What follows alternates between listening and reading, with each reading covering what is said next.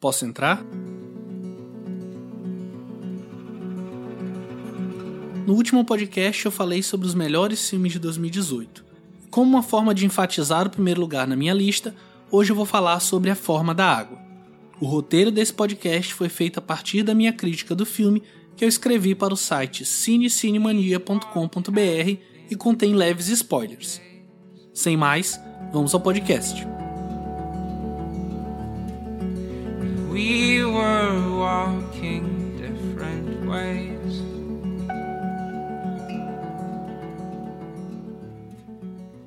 We were pulled by the tug of our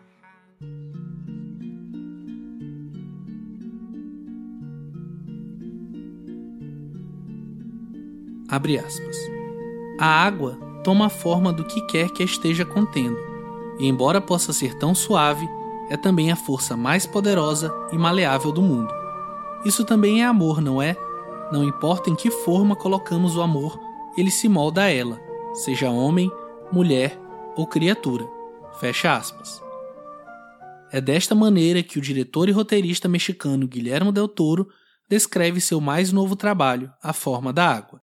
Fruto de uma vida inteira dedicada aos monstros que o salvaram, Del Toro encontra mais uma vez na fábula uma forma de transcender o filme de monstro, através da construção de personagens extremamente complexos. If I told you about her, the princess without voice, what would I say?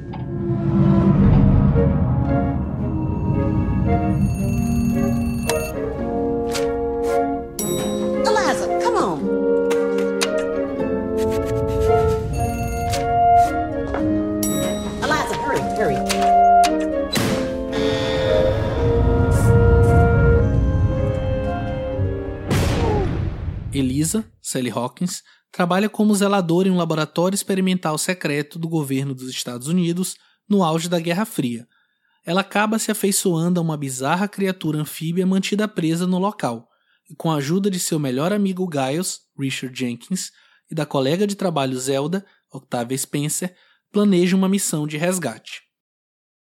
A Forma da Água é, sem dúvida, o filme que Del Toro sempre quis fazer, em entrevista ao Hollywood Reporter, ele afirmou que, após assistir O Monstro da Lagoa Negra, ainda com sete anos, ficou fascinado.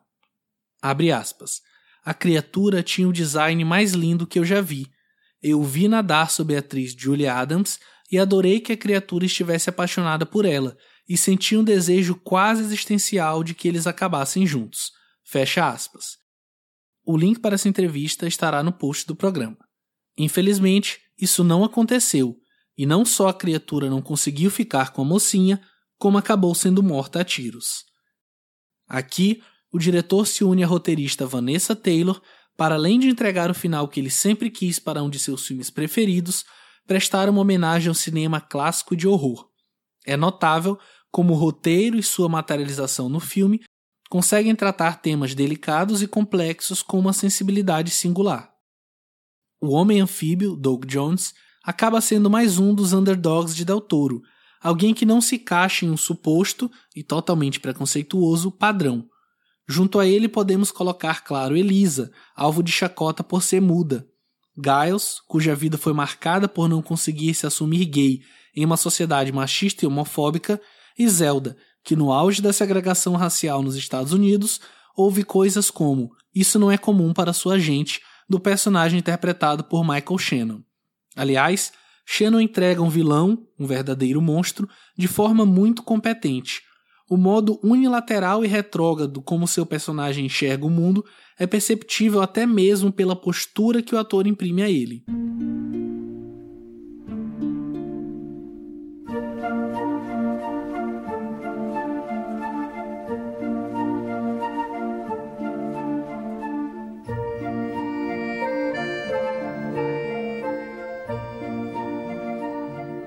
A força motriz do filme, contudo, é a atuação de Sally Hawkins. A jornada de sua personagem, da solidão e da impotência, a uma heroína que assume e enfrenta grandes riscos, representa o coração e a alma de A Forma da Água.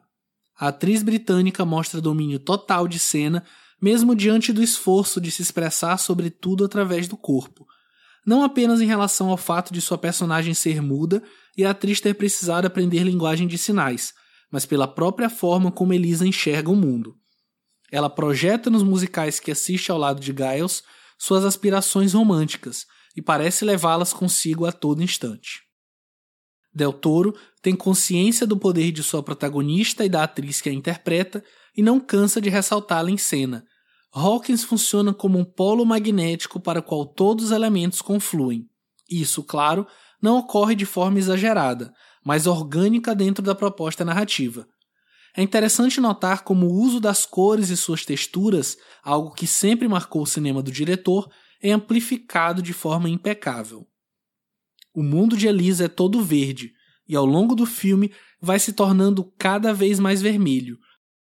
O sapato vermelho que ela olha na vitrine a caminho do trabalho representa seu desejo pela paixão, por um amor como o dos filmes que ela tanto admira.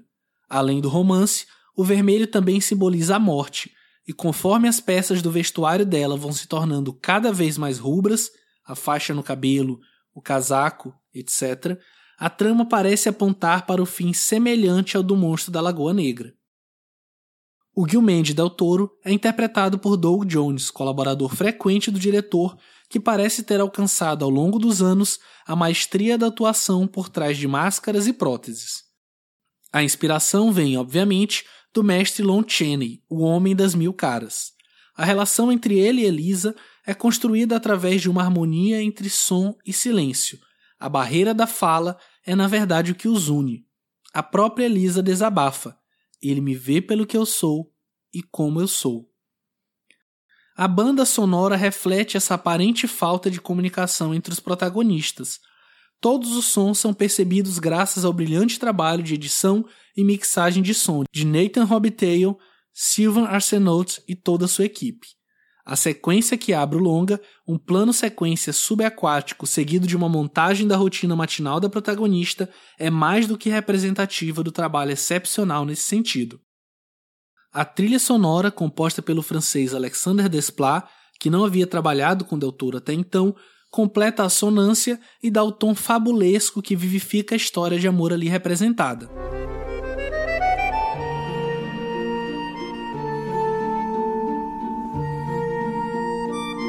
É impossível não mencionar o excepcional trabalho de fotografia de Dan Slautzen. Ele compõe visualmente e acentua a narrativa das cores, além de imbuir o filme da fluidez que a história pede através de movimentos precisos de câmera. É fenomenal o uso do Dry for Wet para cenas subaquáticas.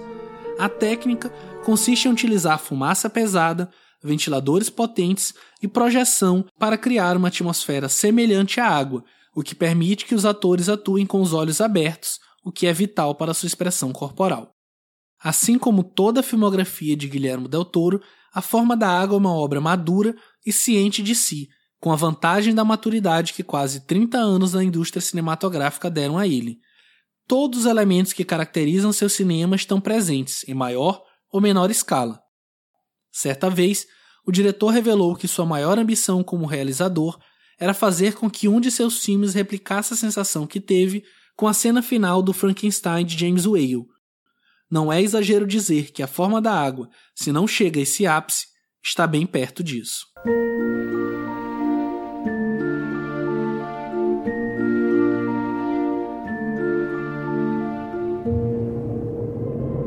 If I told you about her, what would I say?